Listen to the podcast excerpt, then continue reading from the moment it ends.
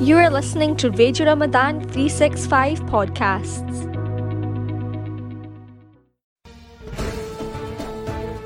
Late Night Live.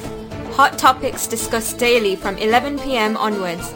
Get involved by calling 0141 375 3434 or search Radio Ramadan 365. Assalamu alaikum wa rahmatullahi wa barakatuh. I'm fine, Zen. How are you? Alhamdulillah, I'm fine. Uh, I was talking earlier when I thought we were on here about uh, how I've been struggling with with Ramadan and the fasts because of the routine that I'm in.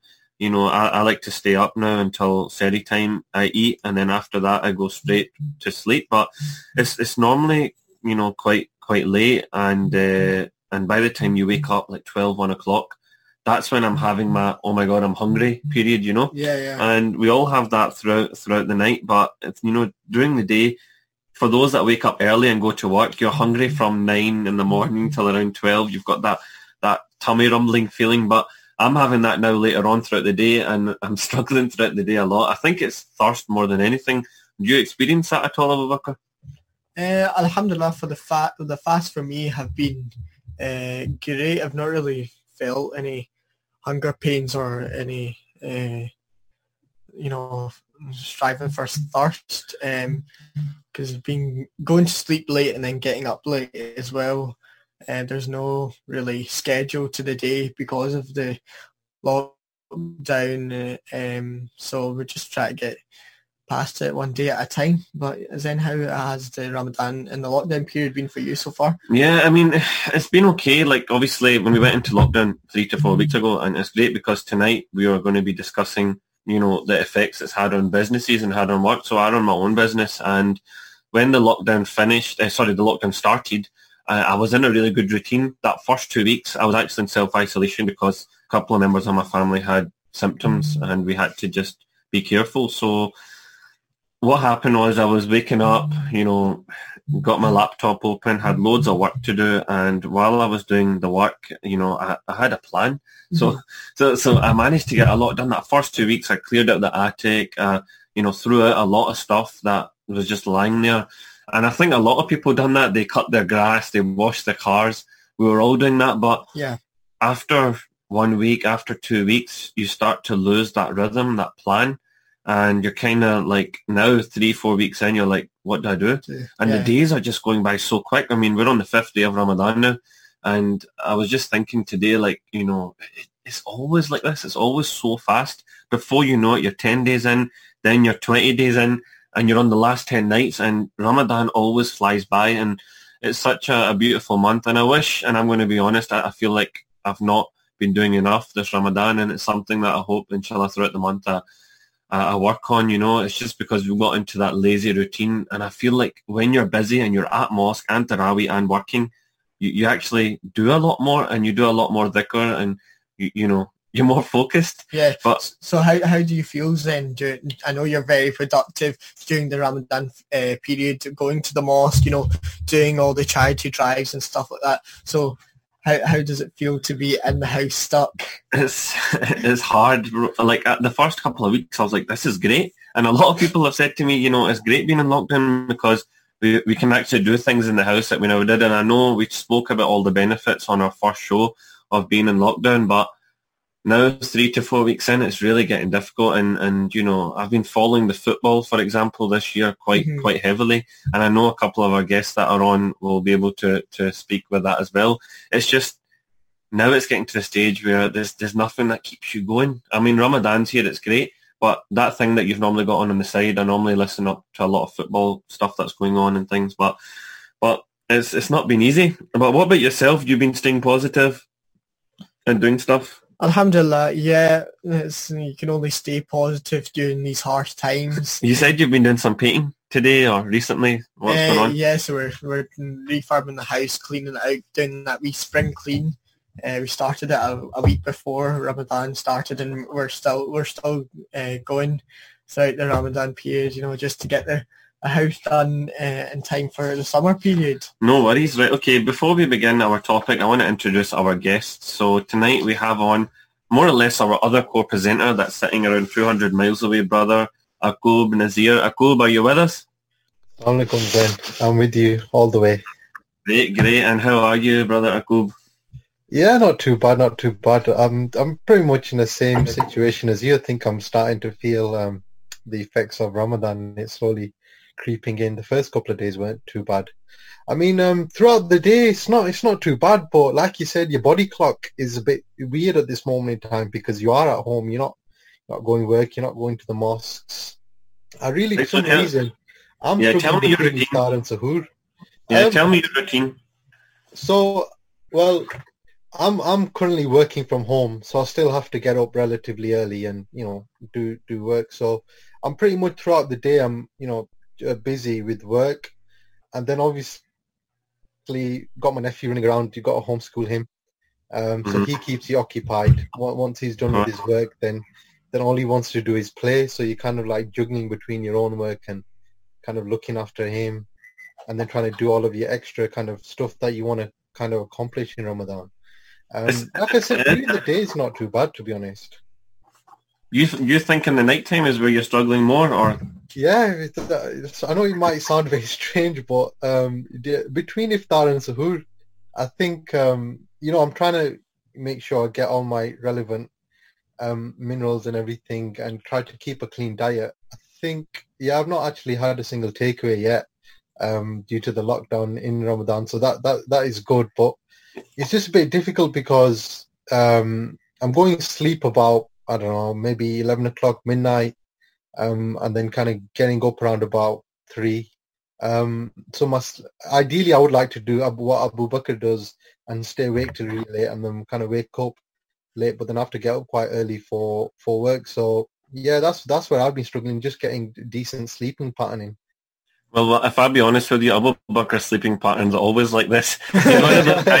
that, that's that at two or three o'clock. I'm phoning him, and he's just about answering the phone. So, so Ramadan or no Ramadan, Abu Bakr is normally like that. And and uh, I was going to say something about his brother. I was going to say about his brother Dowd as well, but Dowd's a bit better than Abu Bakr. He wakes up a bit earlier.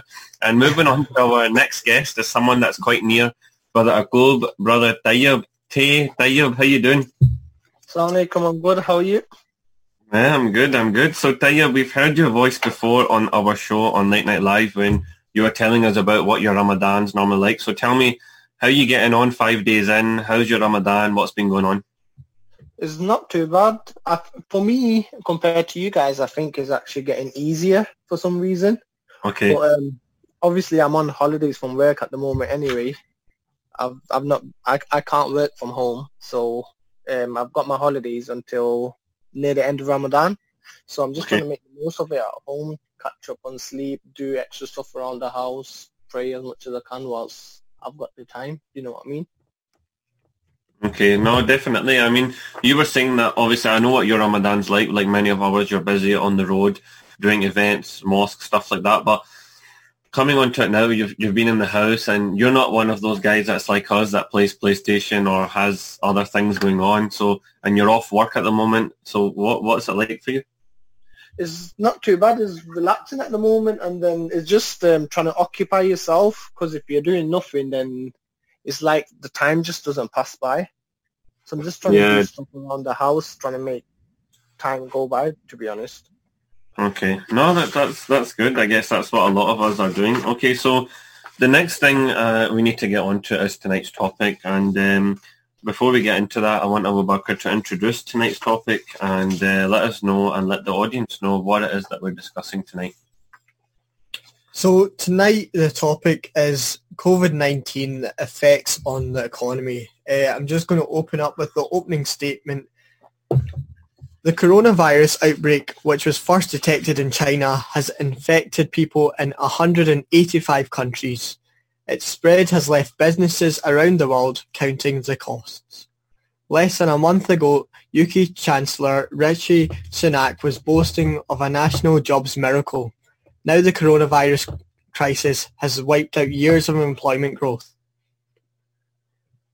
Official figures showing that 950,000 people have applied for the government's universal credit benefit since the UK's lockdown began on March 16th confirm the extent of financial hardship people are feeling as a result of the measures taken to combat the virus.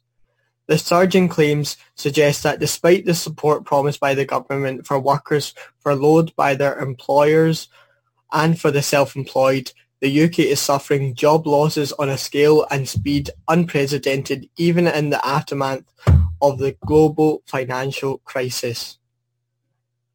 With many people losing their jobs or being placed on furlough, how much damage has this caused to our society? Will businesses that remain closed ever recover? Our last show we discussed the effects on the charity sector and today alongside our panellists we discuss the economic impact of COVID-19. Thank you very much for that, Abu Bakr. So Abu Bakr summed up what tonight's show is all about. It's about discussing the things that are going on with, with people and their jobs, their businesses and so on. And uh, there's so much to read out there. There's so much news coming out every day of businesses that are struggling to survive. I mean, just on the way here, I was listening to Debenhams who have went into administration and are struggling and, and so many other big names and not just business industry, but also people that have been in jobs for a long time and they're losing their jobs. And it's not the best thing you want to hear. You don't, you don't want to hear that, but it is happening and it is going on. And I just wanted to discuss between the four of us how it's impacted not just ourselves, but but how it's going to impact us post lockdown. And a Globe has been doing a bit of research, and I'm going to come to that now. But but just before we continue, just some of the, the things that have come out of, of the news and media outlets. For example, you know, Myriad data says that, you know, this could be one of the deepest recessions since the 1900s when we come out of this. And, you know, it's, it's saying that it's going to be deeper than the 2009 financial crisis and the pandemic itself could collapse many businesses or close people to close people's business operations altogether. And and that's something that I have seen myself firsthand. I've seen businesses going down under. I, I run a business here in Glasgow in, in mobile detailing for vehicles and it's amazing on the forums and things I'm hearing that a lot of businesses are now putting up their stuff for sale slowly and that's not because they're all going out of business. It's because some of them are struggling to survive. People have rent to pay and so on. And we'll discuss that throughout the show. Uh, and, and, just carrying on from that, there's also other things that have been spoken about. For example, houses, how, you know, the house market has, has been hit badly and, and even just the way energy is being used now, they actually seen a 10% um, reduction in the amount of energy that's being used. You'd think that it would go up because people are in their homes, but at the same time, all the businesses and offices that are running are now not running yeah. and they're, they're, out, of, out of use. So um, we'll get along all the facts throughout the night. Now, Akub, you've been doing a bit of research and uh, you came across a great document which you sent over to myself. Do you want to you to open us up a bit on that, Akub, and, and let us know how you got on? Yeah, while I was doing the research, I did come across um, some interesting things, but I guess um, I'll start with um, an opening statement from the chief economist at KPMG, Yael Selfin. Um, what he said is, the COVID-19 pandemic is first and foremost a human crisis, but there will also be a very substantial negative impact on the global economy and the UK's economic performance this year and potentially next. But the economy is expected to recover by the second half of 2021. And what I found interesting um, in that uh, very statement was the fact that he highlighted actually a couple of things um, within that statement. Now, what he's mentioned is, like he said, first and foremost, it is a human crisis. Um, before we look at the kind of you know economic impact that it's had not only within our um, economy but the economy uh, worldwide, um, we can we can see how countries are actually trying to battle um, between health and wealth. Um, so countries want to kind of get back to trading as quickly as possible, but then also they don't want to risk um, a second wave or even you know worsening the current situation that we're in. Um, what's been heavily kind of you know in the public domain, I don't know if you guys have been seeing, is you see a lot of what's happening in America. Um, I've been seeing plenty of uh, Trump videos um, online. On yeah, and, see it all day. Yeah, so I mean that's pretty much kind of been throughout, you know, on my on my news feed, and it is interesting to see how different economies, how different countries are currently um, dealing with the situation. I think New Zealand definitely. I think we've all come across in the in the past couple of days. Um, I think it's pretty much um, at the end of its um, pandemic, and it is actually on the road to recovery. So at least that's good because we are actually starting to see economies kind of, you know, getting back to where they were prior to this situation. Mhm. Um, KPMG for our local currency and our economy has actually come up with um, four potential scenarios, which I thought um, were Right. quite interesting. So it'd be nice to hear your lot's thoughts on that. So the first scenario, what they have, eh, they've called it the upside down scenario, where they uh, anticipate the current lockdown to end in May um, and the pandemic to be con- contained um, by September. Now, obviously, considering we're at the end of April, um, that I know the lockdown rules potentially might be um, easing off actually from next week, because Boris Johnson, obviously, from his return, he did mention there might be certain measures that that are eased, but still, that is a very unlikely scenario because for the pandemic to be contained is heavily reliant on a vaccine being released.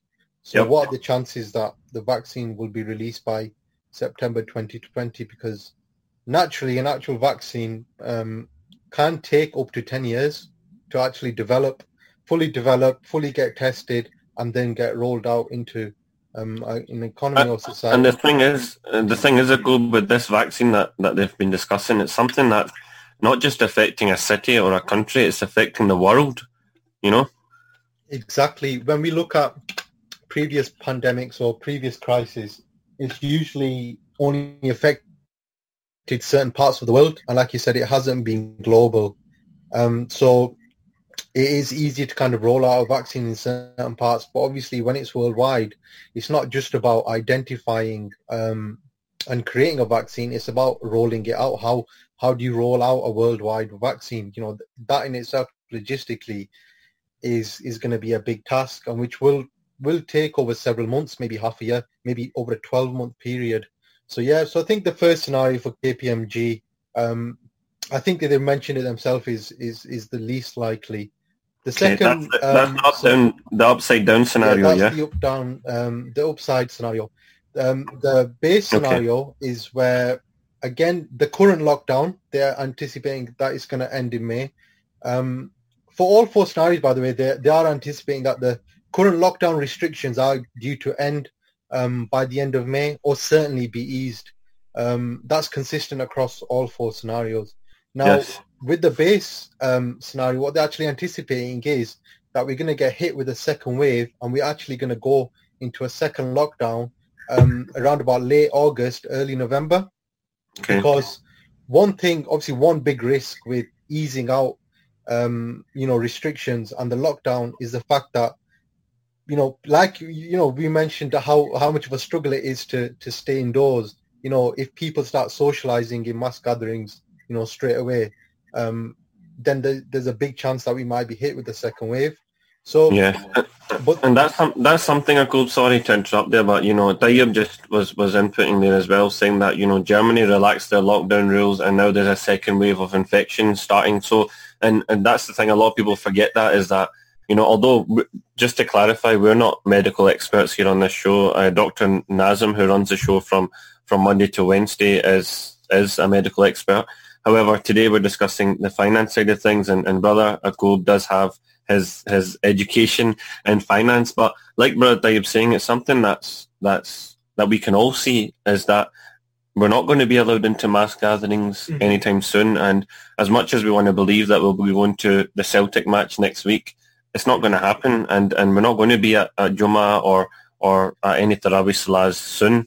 Uh, I just wanted to add that in, but continue, of course. yeah, no, definitely. Like you said, as much as I wanted to see Pogba play with Bruno Fernandes, um, I don't know how likely that is going to be um, at this moment in time. But hopefully he signs a new contract, so might, might, might still get my wish. Um, but yeah, so the, the second scenario, the base scenario, that is still, that's anticipating that the um, pandemic will be con- contained by January. Again, if you think about that, that is about, you know, six to eight months from now. So that still requires quite a quick turnaround um, from the vaccine. Although I did mention that a vaccine usually can take up to 10 years, but studies have actually shown that uh, they're predicting that a vaccine for this virus, I think they're looking at a timescale of around about 12 to 18 months. But obviously that is ever changing depending on, you know, on what research and what's being done in the background. That that timescale can can uh, vary quite a bit. So that, for me, I think may be a more likely scenario where the pandemic is early 21, where it's going to be um, contained. And then the two other scenarios is obviously downside one and downside two that they've anticipated. And in downside one, again, they um, they predicted that there will be a secondary lockdown um, August and November, but then also um, in February and um, May the following year, um, because you know a, a, second wave might not be as harsh, you know, as as the first wave, but it'll still bear its problems. Um, so and that the downside scenario again is saying the pandemic is going to be contained by July 2021. And then yeah. finally moving on to the final scenario, the downside two. This is where, again, kind of two waves um, we're going to potentially be hit by. And then the pandemic, they're looking at actually the back end of, of 2021. So in this situation that we're in now, there's there's no right, you know, or wrong answer. The predictions that are they're changing, you know, every week, you know, every other day because you can't. It's too difficult to to predict. Even um, when when we're coming out with some of the fatality figures, um, they do vary because I think it just recently come out where I think the UK was showing around about twenty thousand. Um, yes, and, and, the thing is, Aqub, we're not that far behind uh, Italy, which was the worst hit, and, and and we've seen what's going on in America, and it's quite scary. I just wanted to add a point here from the Bank of England um, staff member. This is someone who works within the Bank of England, and he's reporting in Al Jazeera News that we are experiencing an economic contraction that is faster and deeper than anything we have seen in the past century or possibly several centuries. And it just adds to what you were saying there that th- there's no there's no set plan for something like this. It's something that no one was expecting. I mean, they can expect recessions at some point, but nothing like this that we've experienced at Globe. Yeah, because I mean, if you think about, if you go, like you said, you, you referred to the last financial crash that we had when you when you look at previous um, recessions or economic downturns, um, the, it's usually due to kind of spending and kind of you know uh, money, but there's no real restrictions on business and trading um, in terms of operationally. Like obviously, when when people have less disposable income, they obviously they can't spend in their businesses, but the businesses are still operational, still running. Although they might have a negative impact on revenue and profits, they'll still be generating some. But as this is a unique um, situation where um, worldwide where businesses are at standstill, this is why the economic impact, like you've just mentioned, is so, so severe. Right, and and and go if I can, I'm going to bring Brother Tayyib in. Tayyib works for a company that is is still operating at the moment. And uh, Tayyib, can you tell us a bit more about where you work? And and like Aqub was saying, there there are some businesses that are still running. Tell us more about the business that you work at. Yeah, um, so I work for United Utilities, and what they do is they provide um, water to the northwest, and they also mm-hmm. clean, you know, your sewage water. Mm-hmm. So uh, the thing with that is they need to be in um, 24/7 because that site's the biggest site we have. So the okay. need to be in, so they they can't work from home apart from doing like the admin stuff and HR stuff. Okay they're okay to work from home, but the people that need to do physical work, because sometimes the pipes get blocked up, etc. So they have to take that and clean that mess out and provide the um, water back to the houses. Yeah, the question is, are you the one that's going to clean those pipes or not? No, no, no, it's not me. It's you the, sure? Yeah. yeah, it's the workers on site. Alhamdulillah, but but yeah, you're right. That that is and and that's another reason why I wanted to discuss it with yourself is because you you're where you're working at the moment is is still operating in a club. You're the same. I know you're working from home as well. Yes. So um, although I am working from home, um, in terms of operationally, so our uh, company deals with events and they run the large arenas um, across yeah. the UK. Um, but pretty much we are not operational at the moment. But um, obviously with myself working in finance, we still have to, again, it comes down to scenario planning. That's what we're currently doing, looking at different uh, possibilities and how it's, how that has a financial impact on our business. And also, you know, once we get scope of when we think we can then be operational is how do we kind of ease in that process? Because like you said, once the, you know, the arenas and events are, are going to go live again. Um, there's going to be a lot of events that have been impacted during this three month or four month period that are, are eager to to get back in and start, you know, doing their shows again. So we're going to have to hit the ground running. Um, so for us, for us, that it's a it's a lot of planning, like I said, um, and just seeing how the different you know financial aspects of the COVID nineteen are you know are going to affect Of our course. business. And another thing is obviously with many people being furloughed. uh, I was reading on BBC News that around one in three uh, private sector employees are either furloughed or unemployed, and welfare claims have surged um, and, and are increasing as well. And uh, three quarters of households that have experienced falls in their incomes. I think those that have businesses that have been running, alhamdulillah, they are still running, obviously not as busy, but they can provide. But for those that have been furloughed or even worse, been let go, uh, in these times when it's so difficult to look for jobs and stuff, uh, and, and I'm one of those people that have been looking at the job market, the same as my sister and, and other people I know, just taking a glance and seeing what's available. It's it's not looking promising, and and it's it's it's scary for those that have lost work and those lost jobs. But like yourself, you're saying, once we're coming out of this lockdown, we will then, you know, businesses will try and, and, and start up once again. But there's there are many businesses that will just not make enough in those first few weeks to, to survive. Um, and, and that's that's quite unfortunate. Now coming on to a, another point that I, obviously I wanted wanted to make is we spoke a lot about you guys uh, are working from home. Well, GoBiz anyway, he's he's working from home, and companies like like Zoom and internet businesses that are running like that have now had such an increase in shares and so on. It's it's it's amazing to see some businesses prosper and, and some aren't. Is, is there any ones that you've come across a group that you've seen that have actually prospered during this period? Um, I think definitely there's there's different aspects um, kind of to that because um, definitely you know the the traditional you know kind of method of actually purchasing has has changed slightly um, because because of the current situation now. If you look at the likes of Primark, I think they were boasting about five you know five to six hundred million pound worth of sales I Yes. think per month, and they've literally gone to zero. There's Because they didn't have an online e-commerce business, of course. Exactly, they didn't have an online e-commerce business. Whereas on the flip side, you know, one of the biggest companies right now, Amazon, I think they they're kind of on the other end of the scale. Um, there was uh, a kind of a slight dent with theirs in terms of shipping because obviously, you know, a lot of people um, are, are getting their goods from China and then kind of selling um, through Amazon. So I think there was Yeah. a three-week period where where things were kind of banned, but you know, in totality, Amazon again is a business that seems to be doing, you know, relatively well, and you'd probably expect that to thrive actually um, in these times and also going forward because, you know, going forward, what what's going to happen is, you know, consumer behavior is going to change. Now, Yeah. I don't know about you personally, Zen, but I've definitely been doing a lot more online shopping. I, Of you know, course, I've-. I've- yeah, exactly. You know, we have parcels coming in, um, you know, every other day now going forward, am I going to continue to do that? You know, as a consumer, um, the the answer is I probably will because of the convenience. Now, you know, if I want something, you know, do I really want to, you know, travel all the way to a retail shop, you know, find parking, then walk, And in the queues. or I can just go online. Yes. And, and and with Amazon, think- it, it'll be with with me in the next couple of days.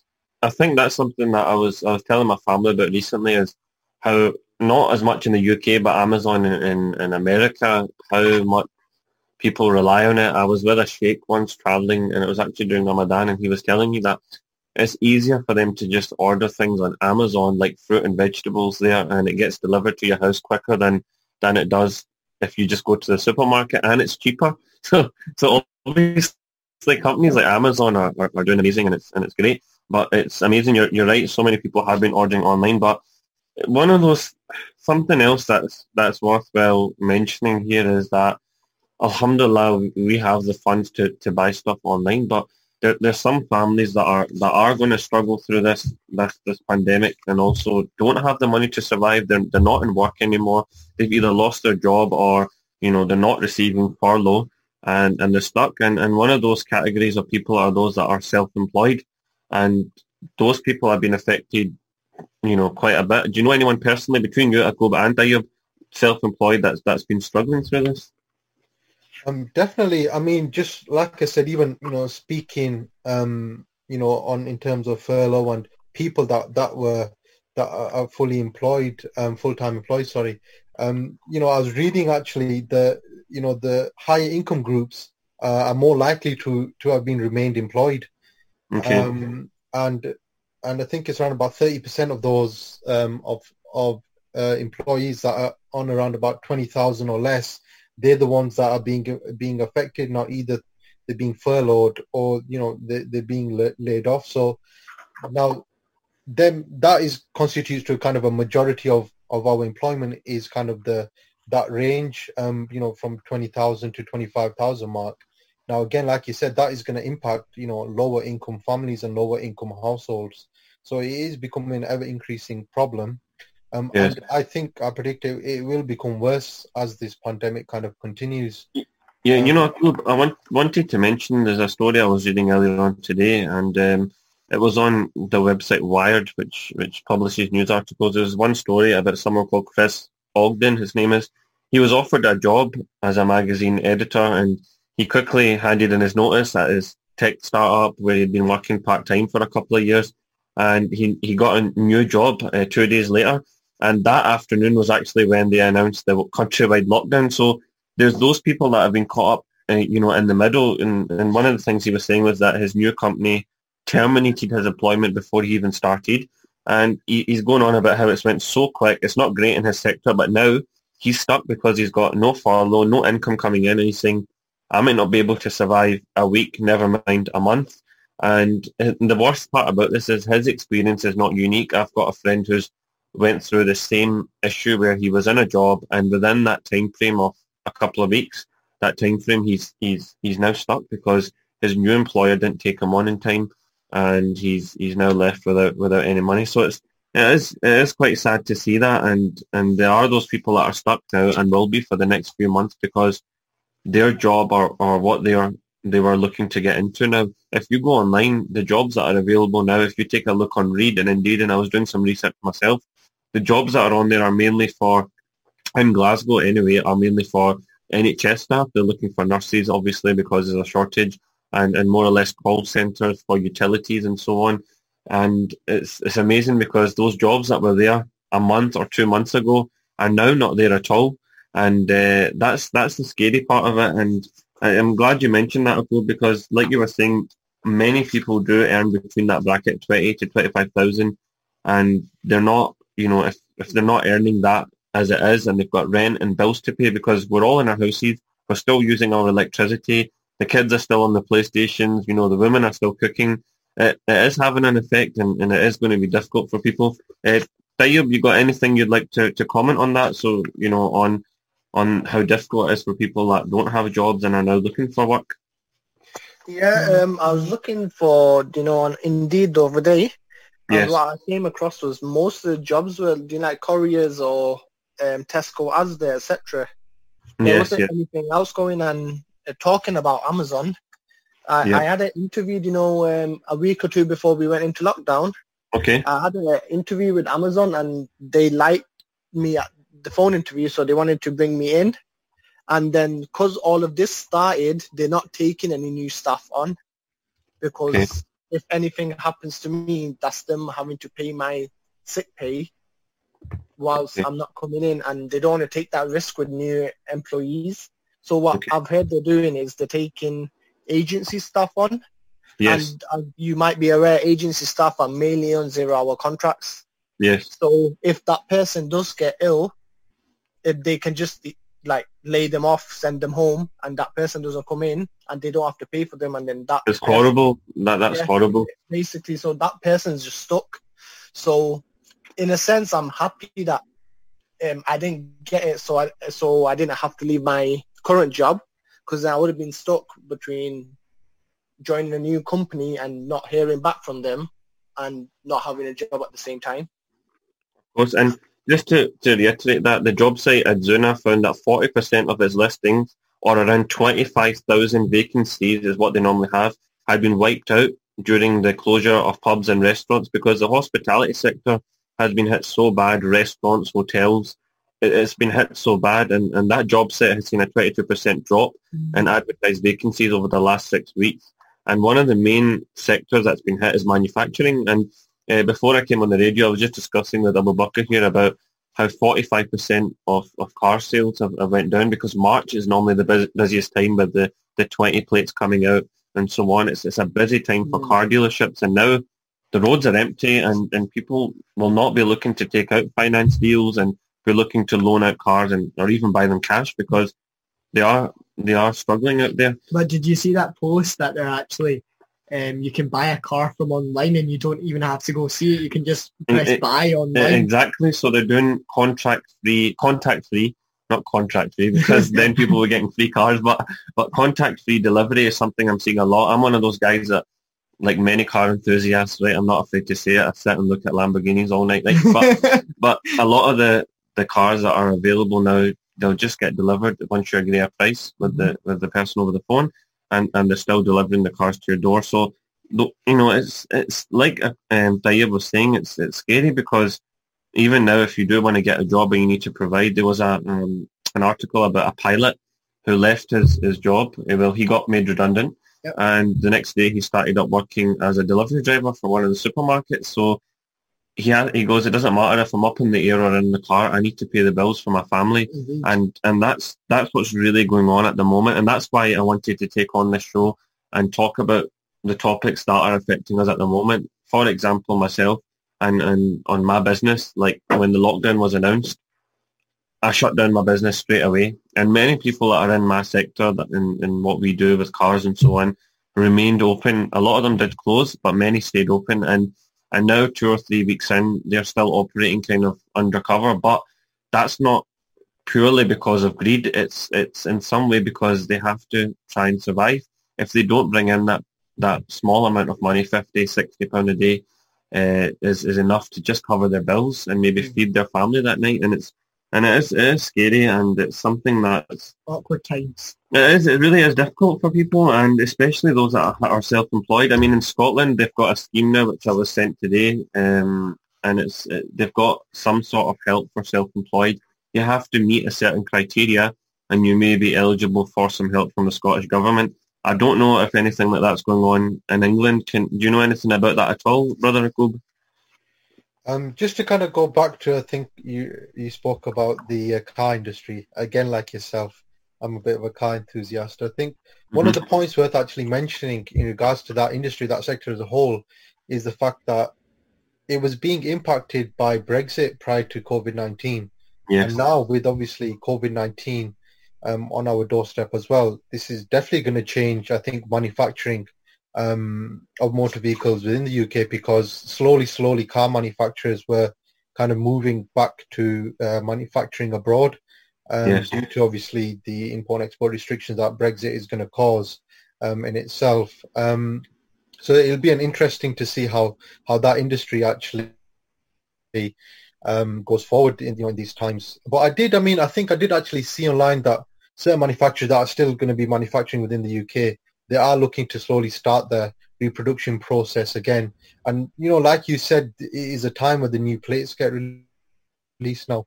That is definitely going to have an impact because if there's no cars being made, then they can't be sold, um, which again is a major part of, of our economy. Um, Of and even within, like, for instance, you know, how they mentioned yourselves, self-employed is one of the, you know, one of the groups that is hit hardest, but also um, with with with our work that I personally do, we deal with a lot of people that um, that refer to as casual labor, so they're not on full-time hours or full-time contracts now. Uh, full-time employees, like you know, we mentioned so many times, you know, they, they can take advantage of the furlough scheme, but people that were on casual hours, they have been struggling up until this point. Um, and I know my company in particular, they you know, our accountants have been liaising um, with the government and just to get further clarity on that. But I think finally, I think the government is going to offer some kind of compensation um, or some kind of payments to people that are that are on casual hours. Because if you think about it, you know, people on casual hours can still be working, you know, 16, 30 to full, you know, to kind of pretty much full time hours. They just don't have a full time contract. Now they're no different to myself or you know any of those guys on here, as in they still have bills to pay. They, you know they still have families to um, to feed, and the the difficulty that that uh, people that are usually doing casual hours are in. The reason why they're not full time employed and on casual hours is because because of their family and situations at home. You know, they Yes. might have to care for children at home, therefore they can't commit to um, full time hours. So if people are already um, struggling in that aspect, then you know definitely this is gonna make this situation a lot a lot you know worse for them. And you can even see the evidence because you know uh, Universal claims just from the period of um, from mid March to mid April claims of you know uh, there's 1.6 million new claims being raised Yes, Uh, for as well, yeah. yeah, for universal credit. So um, you can definitely see how hard hitting this has been on you know a lot of different income groups and um, because a lot of people are actually relying on on government support and government help because you know even businesses I think it said up to uh, nearly a quarter of all businesses are at a standstill Yes. at this moment in time. So if you think about business, obviously it affects not only the business owner but also the employees running that business. So it definitely is a is a testing time for a lot of different. It different of definitely is. And see, this is the thing. It's a lot of the sectors. I mean, obviously, the travel industry is one of those that have been hit badly, and and you know, I'm sure we all seen the news article about British Airways that they're they're looking to get rid of nearly 12,000 jobs within that sector. And I know someone that works in in Rolls Royce, one of the engine manufacturing companies uh, for the aeroplane industry, and he was telling me, he goes, we just at the moment there's normally there's planes coming in and out and we're servicing the parts. He goes, but now they're just all parked up and and, and that's it at the moment. And it's it, it is scary. And uh, another story from from someone who is self isolating is someone called Alex, who I was reading about on the BBC, who was on a work placement, and because he came back from from Tenerife, following government advice, he decided to self isolate now. Where he is working at the moment, similar to many other people on zero hour contracts and different terms of employment, is now having to self isolate in his home. Normally he'd be earning six hundred pound a week. He's written here, but he's now not earning anything at all, and he, he's he's on the same boat as so many other people because he's he's worried about his family. And in a month or two, I mean, yes, people have savings and so on, but when the savings run dry, it's it's, it's a worrying time time for everyone. Now, coming on to the next point that I wanted to discuss before we go for our advert break is, you know, another thing that we're all starting to see here quite quite quite often is the discussion about did we do this properly? Did did the UK government stop us in time? Now we've all got our opinions and so on. However, it's it's a point that needs to be made because did our businesses close too early? Did we stop working too early? And if you just give me your opinions, Akub and Tayyib, but let's go to Tayyib first. Tayyib, did we stop working in time or should we have done this a long time ago? And was it the right was it the right idea? Before I get on to people working and etc., I want to talk about, you know, the flights that were coming in. Yes. Other countries had tests being done on, Yep. you know, um, new flights that were coming in, or they just restricted flights. Like I know, for example, Pakistan. For the past couple of weeks, my friend's parents have been stuck there. They've been trying to get a flight back, and they haven't been able to get a single flight back to Yeah. Manchester, etc. And um, I think the new visitors that were coming into this country or people returning home, I think they should have been tested at the same time because you don't know if they're carrying or not. Maybe Mhm. they're not showing the sym- uh, symptoms, but they might still be carriers. And for workplaces, I I agree um, that they should have been closed earlier. As soon as there's a little scare in the public about, Yeah. you know, when the first couple of people got infected in the UK, and then they should have started putting in the restrictions from that point onwards. But yeah, I think the government responded too late. Okay, and, and Brother Akub, just a quick point as we're just about to go for an advert break. Just to finish us off before we go for this advert break, you know, were we too slow to, to, to stop our businesses and jobs shutting down? I think um, it comes back to the point that I mentioned earlier about health versus wealth and what is deemed as kind of um, more important um, in society. But you know, a lot may even argue that they're both intertwined. But as they have mentioned, um, it's not just about businesses, you know, operating within the UK, but also about, you know, controlling the borders and obviously were the necessary checks on people coming, actually coming into the country done at that period of time, um, which obviously doesn't look like they were. Um, the situation, it's not that's just kind of hit us, you know, out of nowhere. We, you know, the, is we've been aware of this certainly from the back end of 2019, you know, from December. So mm-hmm. we, we did have plenty of time to to act. Um, and also one of the things that um, the government obviously have to kind of think about is that, you know, for each month that, you know, that the UK spends in lockdown, it could add to, you know, 35 to 45 billion in deficit. Now that essentially means that we as the UK taxpayer are essentially going to have to recover them funds. Um, obviously over the next couple of years. So the government had a big job on their hands, to be honest, and it is very difficult for them because, and you know, the easy answer is to say yes, they didn't, they didn't act so early. But then again, what what would have been the economical and financial implications of us actually acting too early? Um, exactly. So it is quite right. a difficult one to answer. Tonight we're discussing the effects of the coronavirus on the economy. We've been discussing the effects on the UK economy, our jobs, and also the effect on small businesses and the big businesses. And tonight I'm joined by Brother Akub, who is based in Rochdale and has studied in finance. And I also have Brother Tayyib, who is one of those workers who's been working for a utilities company throughout the pandemic and as a key worker. So just to carry on the discussion, guys, and thanks for your patience tonight. I know we had a few technical difficulties in the first 10 or 15 minutes of the show, and uh, we just finished our advert break there. But now to continue on our discussion, Akoba and I wanted to discuss the effects that is happening that is having, happening on the livelihoods of those that are normally in work and out and about doing what they can. Before I go on and talk about mosques, one bit of Uh, that I really did want to touch upon is is the effect it's had on people that run jobs or businesses that they are very dedicated to. For example, your your painters, your joiners, your your, your people with, for example, the car garages and, and businesses like myself, but also those that are, are so dedicated to their jobs and are so used to that nine to five lifestyle where they're going to work and they actually look forward to going to work. It's that mental break within their mind where they're waking up every morning and they're excited to go to work. And I hope many of us are excited. I know a lot of people do not like going to work, but there are many that do enjoy their jobs and their work. And without that, they are starting to feel lost and also down and depressed. And and it has ha- it is having a massive effect on people's mental health. Now, I'll you know, as someone who's working from home, has it had an effect on you not going to the office, not going to meet your colleagues and your workmates? No, definitely. Um, you know, I'd be lying if I if I said it hasn't had an impact. I mean, I I I, I don't mind going to work. To be honest with you, um, you know, during the week, um, I think I have a great working environment that I'm currently in. So it is difficult because it, you know when you think about it, you spend you're spending about forty to fifty hours, you know, per week, you know, with certain individuals, you know, your work colleagues.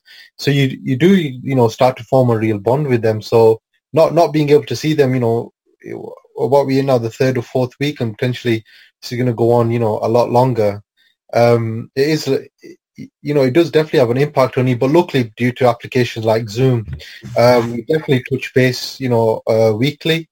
Um, so we definitely catch up with everyone and just to see how how everyone is. How everyone's doing. It's yeah. it's one of those things that, you know, alhamdulillah, one of the benefits of being in lockdown at the moment is the technology, is that side of things that we've got that we can just pick up the phone and, and talk with our friends, not just in the UK but around the world and, and, and it's beautiful being able to do that. But just seeing each other and, yeah. and having that interaction with each other, that's that's missing and um, I would definitely urge people to you know, if you know anyone um, that is actually, you know, situated at home and, and they don't live with, um, you know, many people in their household, I would definitely encourage people to, to try to touch base, you know, with them individuals because, like you said, you know, a lot of people are actually furloughed. So obviously what that means, they're not actually allowed to do any work. So yeah. they might not be actually having any interactions with humans or, or, you know, with many people. So it, it's always good to kind of touch in um, with people that, that you might feel that might be kind of suffering mentally um, from being isolated. Um, it's something that, like I said, we try to do, um, and I would definitely encourage others to to do that as well. Right, brother Tayyib, and I can bring you both in on this point, but but Tayyib, I wanted to ask, like, you know, as as brothers, we're, we're always going to mosque. Obviously, during Ramadan, we'll be going for Taraweeh, but just that interaction at Jummah and at the namaz that we normally pray in the masjid, are you missing that interaction with not only the brothers in the mosque, but with your local imam and your local scholars? Yeah, I'm I'm I'm missing it a lot to be honest, and um, it just feels a bit weird because now you're just stuck in your room. You're there's just four walls everywhere, and you're just praying at home. And um, it's also the when you're at the mosque, you'll reconnect with people that you haven't seen in a long time. Of course.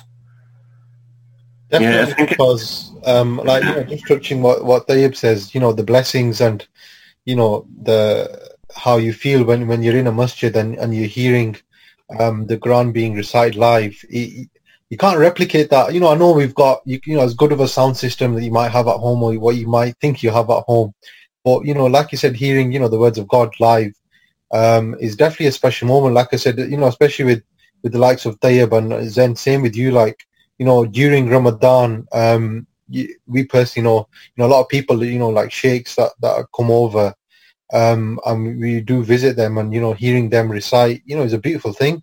It, it, it, it's beautiful, and one of our friends, Fatih, who's a well-known Quran reciter, put up this video a couple of weeks ago, and I remember running downstairs and showing my dad. It was um, someone created an 8D surround sound of, of the live recitation of the Quran. I know you guys must have heard it, but and it was amazing. I put on a pair of professional studio headphones, and although it, sounded just like you were in the Haram, it still isn't the same as being there in that in that you know in that environment. It's, not the same.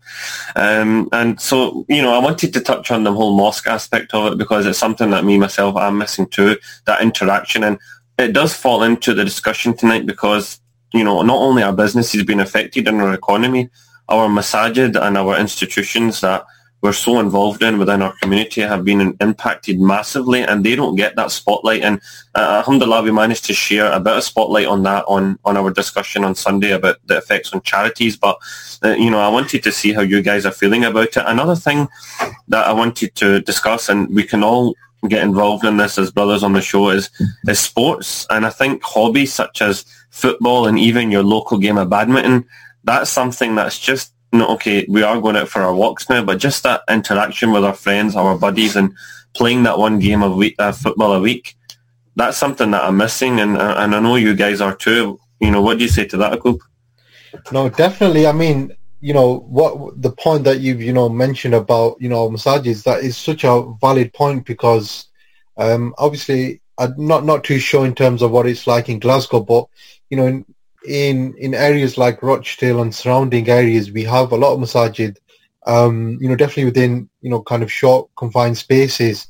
Now, that poses a real difficulty when um, when mosques are not being able to receive, you know, the funds, the net, the critical funds for them to kind of um, stay operational even after this this pandemic, because obviously, like you said, you know, you know yourself as a Muslim in the month of Ramadan, you, you generally just you feel you know more obliged to give, and you generally want to give more, and you spend a lot more time, you know, in the masajid, so it gives you more opportunity to to give back, you know, to the masajid. And I know you do collections at your local mosque as well, and you really see that, you know, on a Jummah collection, you know, you really do kind of gener- generate the necessary funds for that for the mosque to actually stay operational and stay open. Although although they're not businesses, they you know they are run as businesses or masajid because they've got bills to pay, and a lot of people do not understand that that the mosques and our community centres have staff to pay, you know, and and it's crazy. I know a lot of people jump on the bandwagon and say, "Oh, the mosque has this much money" and so on, but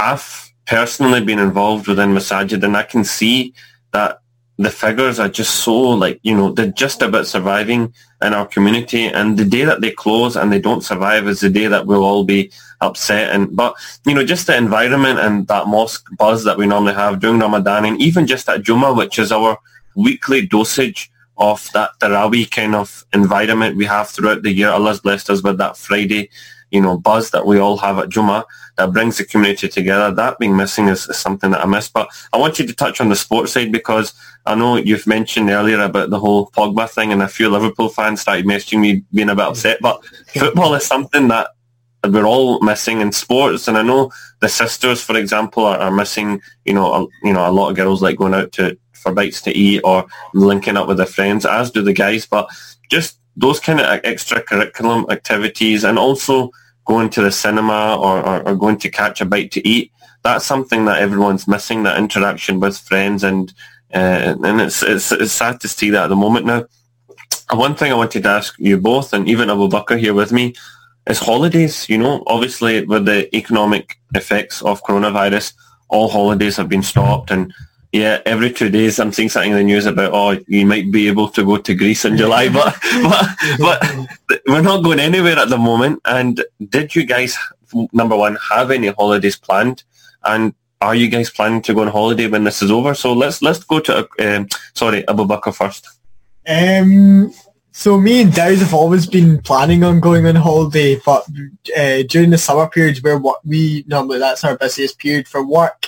Okay. Um, so we never have the chance to. We were meant to go last December as well, but obviously we were on tour as well. Yes. So we couldn't go then. So we always say for the last probably three or four years now, we've been saying that we're going to go on a holiday together and it's going to be the next year. So this year we were actually planning on going away to Germany during the summer. Um, but obviously Corona stopped that now and I was meant to go away uh, to Pakistan as well to see my dad. Uh, but things have just uh, halted and I'd, uh, you know what I mean? yeah, like we're going to come on to how your business has been affected in the next three or four minutes. go. were you planning to go on holiday? Are you planning to go on holiday when this is over? Um, I was planning on going on holiday before, just just before the, the pandemic kicked off, um, but just for a nice breakaway around Europe somewhere.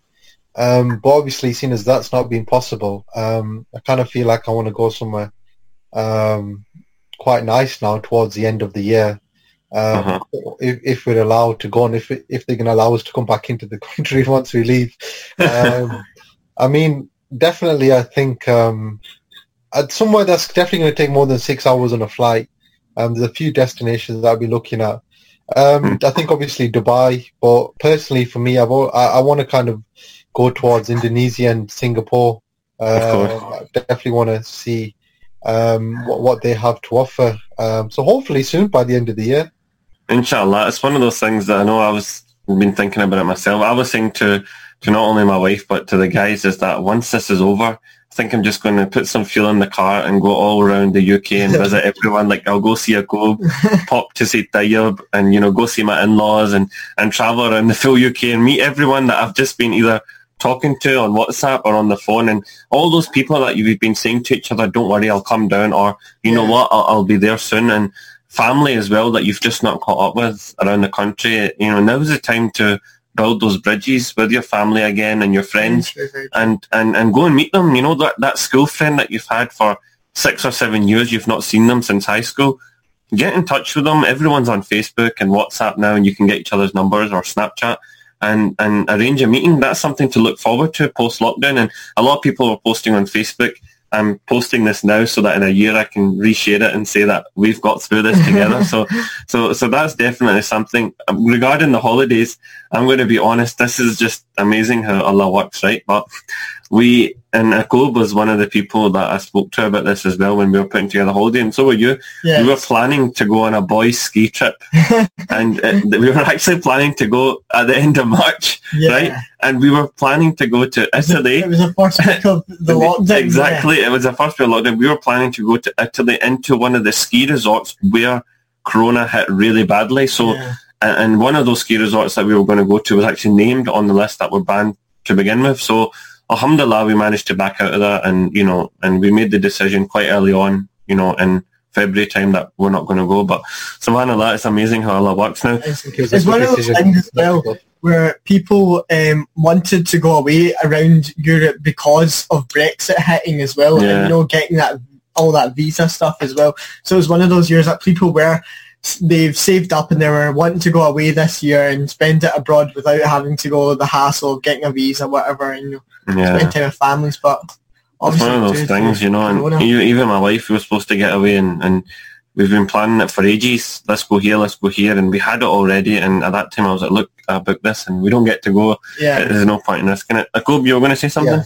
I was, no, I was just going to say, then, do you know what? It just brings back memories then because I think the first couple of times we actually met were abroad and not in the UK. Exactly, exactly. We met So- in Dubai the first time, I think, and then in And- Pakistan. We Oh, probably and- spent more time abroad than we've spent together in the UK. Exa- on it, and that is hands on true, and it's amazing how our relationships have all worked together. And alhamdulillah, all of us brothers that are on the radio here, and we've all met through organisations like Radio Ramadan, like you know charities around the country that have, have linked us all up. So may Allah keep us in those paths. Now, I want to go on to another discussion now. As Abu Bakr mentioned, his business has been affected. Now, on the line we have brother Tayyub, who. Uh, known to us as very close to, to finalising his marriage and he was planning to get married actually in the next couple of months. Now, Tayyub, I want to know, like, first of all, tell us about when you're planning to get married and also how your wedding and like many has been affected by the whole coronavirus situation. Tell us a bit more. Yeah, so I was meant to be getting married in July, mid-July, and then um, we did, you know, the bride shopping for the dresses, etc., for the Walima dress, and we literally just did that two days before lockdown. So I thought at least we've got the bride's dress done, but um, Yeah. she told me that she got a, a message from the company that we ordered the dress from saying that they can't guarantee whether the dress will be here or not because the dress is getting made in India or Pakistan, and because Yeah. they're under lockdown there as well, is just delaying the whole process of um, having the dress over, etc. As well as we don't know how long this um, lockdown's going to last, so we don't know if the wedding's still going ahead. So we're Okay. stuck in the middle of do we book things or do we not book things? Like, for example, you know, cards, uh, photographers, etc. Did, did, did you say cards or cars? That's the question. both, both. too right, too right. Right, Definitely continue. got Zen's attention there. yeah, so it's definitely. like people that have their wedding like what I think is people that are meant to be getting married June, mid June, I think there's most likely not going to happen, if I be honest. With with like July I think it's more like a 50-50 chance it might happen, but it depends if they ease the restrictions, how many people are allowed in a certain amount of space. Of course. Right. And and coming back to that, I'm going to bring Brother Abu Bakr in now. Abu Bakr runs an audio-visual company in, in Glasgow, so he's normally the person you go to to get your microphone and, and audio set up for your wedding. So Abu Bakr, how has your business and, and bookings been affected? Because you would normally have people like Tayyib calling you up and saying, I need some speakers and a microphone for, for my wedding, not for the singing, but just for the announcements and so on. But like, what, how has your business been affected? Um, so business for us has been stopped to is at a halt just now, obviously because events, functions, weddings, you know, corporate events, everything, uh, charity events as well. This is the season. This is charity season. It's one of the busiest seasons uh, apart from wedding season uh, throughout the year. Uh, that has affected us as well. Um, obviously, no events are running, so there's no AV required. So there's there's nothing for me to do at this period. Um, but yeah, it- it's funny actually because um, I've got loads of uh, lo- lots of clients that are getting you know married uh, before wants to get married before the the rosy uh, started, and one of my clients for Dose, she actually got married on the day that lockdown was announced. It was the last day, and I was, you know, me and my brother, we were wary about doing the wedding as well for our own safety Mhm. um, because Corona had been announced. That was in the UK, whatever. And that night, Boris was announcing, you know, uh, we're we're going to go on a lockdown as of uh, 1 a.m. You know, nobody's allowed out. So it was a, it was a scary time, and you know, clients, you know.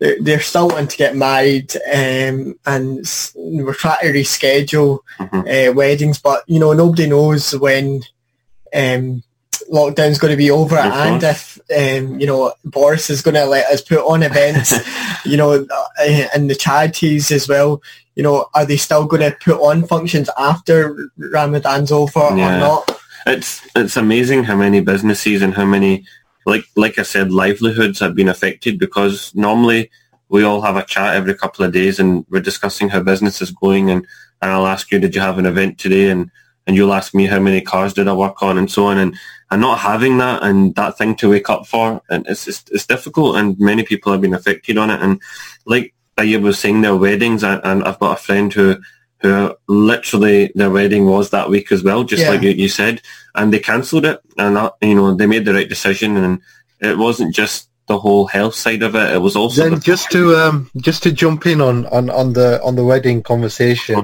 I'd say, um, yeah, have you got any advice for maybe the potential young couples who are having to delay their, their marriages? Because I know even in your personal, I think was there a twelve month um, gap between your nikah and your yeah. There, ceremony? there So was, do you have any advice for the future young couples?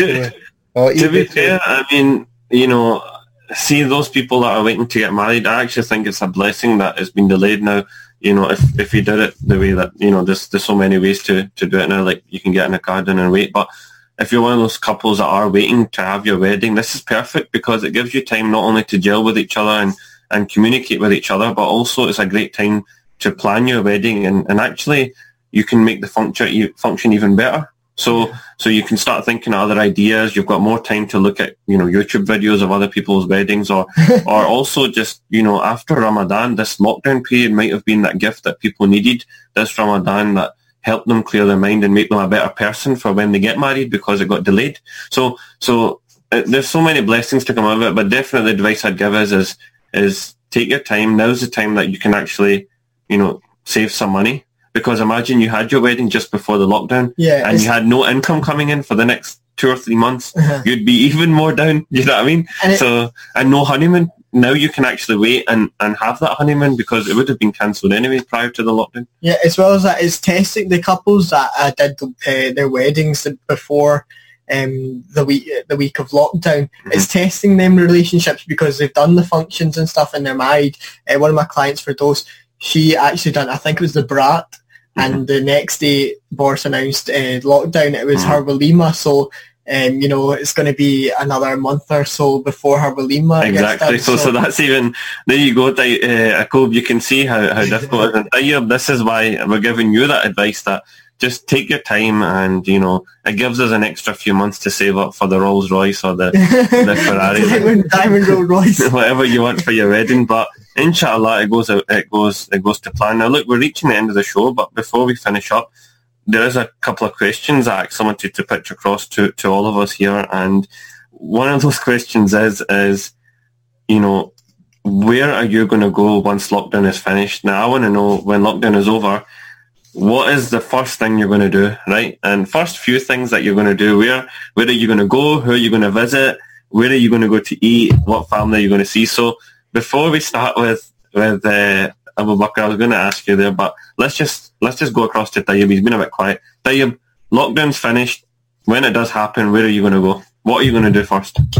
First thing I'm going to do, I'm going to come down to Scotland and see you. Because Yeah, yeah. Listen, it's been a long time. to all of those people that are listening, he said it on here, and a lot of the brothers around the UK say this to me, right? And We're they say, "Oh, this against you. we're, we're going to come and, and we're going to come up to Glasgow, but they never do. Right? we're, we're always the ones going down, to Down- Manchester. exactly. I think it's well deserved after this lockdown zone because it'd be a nice long drive up to Scotland and it'd be a different scenery and you know how it is. It's, it's nice up there. One Right, of those so- Loch Lomond trips again, Tayyib. Yeah, pretty much. So, so, so Tayyip's told us he's going to come up here. And is there anything else you plan? Like, obviously, is there any family members that you've not seen or, or any friends in, in no, just a, a few friends that I, I want to go see. One of my friends had a newborn baby like okay, a couple- like a week ago, so I'm going to go visit him because I don't want to go at the moment because of the lockdown, etc.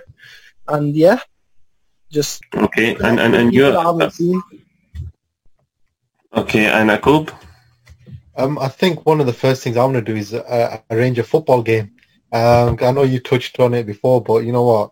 I miss it so much, honestly. Yeah. Like, you know, like if lockdown, if the Premier League was still open and we were in lockdown, I think we'd be all right. But you know, just not being able to play, not being able to watch, just reading the, you know, the teasing uh, headlines from Sky Sports that United are going to sign Sancho any minute. You know, it's uh, it's killing me. Okay, okay, interesting. And, and you, Abu Bakr? When lockdown finishes, um, I think I'd want to see all my friends because we, we're we're on this, you know, FaceTime every night, being like, "How are you? How's Uh-huh. lockdown?" You know, it's the same thing, but it's not the same as seeing people in person. Of course. You know, we're we're here together, um, and you know, we're discussing, we're having a laugh. You know, it's, I think it's the emotional uh, connections. You know, um, and you can't have them over the phone or whatever. it's not the same. yeah. Uh, it's I- more you need that interaction with people. So I think I'd want to go see, you know, my cousins that have got married. Uh, a couple of my cousins got married before the lockdown. I want to go see them, see how they're doing. Um, you know, family, friends, and you know, just get back out into the, Into the the swing of things. Yeah. You know, for me, the one, the biggest thing I want to do, it's been really difficult. I've been going to see my grandparents, both my, my dad's side and my mum's side, and it's just hard, like looking through the window and not being able to go. And normally I go and hug my gran and my Mhm. grandparents, and I think that's the thing that I've been telling my family as well at home, that that's what I'm looking forward to the most, just going and cuddling them and appreciating them because Yeah. for them it's so like strange because they're old and, and, and they're, they're at home and they're the most vulnerable. Yeah. So we have to protect them the most. So I think that's the thing that I would do. And then obviously, like I mentioned, need to go and see my, my in-laws. I need to go around the country and see all the boys and definitely get a holiday in through, through by the end of the year. So, well, that more or less brings us to the end of the show. We started a bit later due to some technical issues, but we have finished up now. So now's a great time to say thank you to our guests. So thank you to brother uh, Akub, uh, Jazakallah Akub.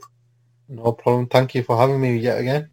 Yeah, and Akub will be joining us again on Saturday and possibly Sunday, inshallah. Akub is one of our co-presenters who's helping us produce the show, and, and I appreciate all his help. And Brother Tayyib, it was his first time actually being on the show live, and I hope to get you on another show soon, Tayyib.